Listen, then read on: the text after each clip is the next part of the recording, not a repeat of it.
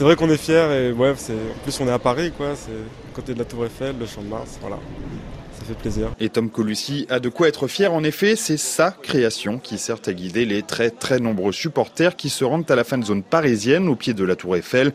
Élève en première année d'une école de design de la capitale, il ne réalise toujours pas que son œuvre, des onomatopées géantes, habille le mobilier urbain. C'est des bulles, euh, donc euh, comme on peut voir dans les, dans les BD euh, classiques, donc des bulles en forme de, de pic, en forme de nuage. Ces bulles sont colorées avec des couleurs premières, rose, jaune, euh, bleu, orange, rouge.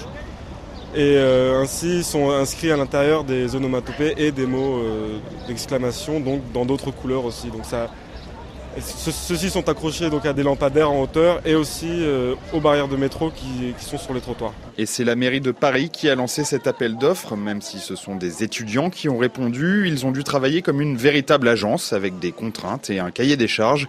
Pascal Villecollet fait partie de l'équipe enseignante. La, la- la couleur blanche, par exemple. On ne pouvait pas utiliser la couleur blanche. Pourquoi? Parce que ça gêne euh, les chiens d'aveugles. On ne peut pas toucher la, euh, route. On ne peut pas avoir de motifs sur la route, par exemple. Ça, c'est une contrainte. Euh, on ne peut pas avoir des panneaux de plus de 2 mètres sur 1 mètre 50. Pourquoi? Parce qu'il y a une prise au vent. Voilà. C'est que des contraintes comme ça. Alors, c'est un cahier des charges qui fait 60 pages. Mais nous, euh, c'est bien parce que justement, on s'adapte. Donc là, vous voyez, c'est l'accumulation des panneaux qui va jouer sur la taille. On joue sur la perspective et vous voyez, vous constatez que ça fonctionne.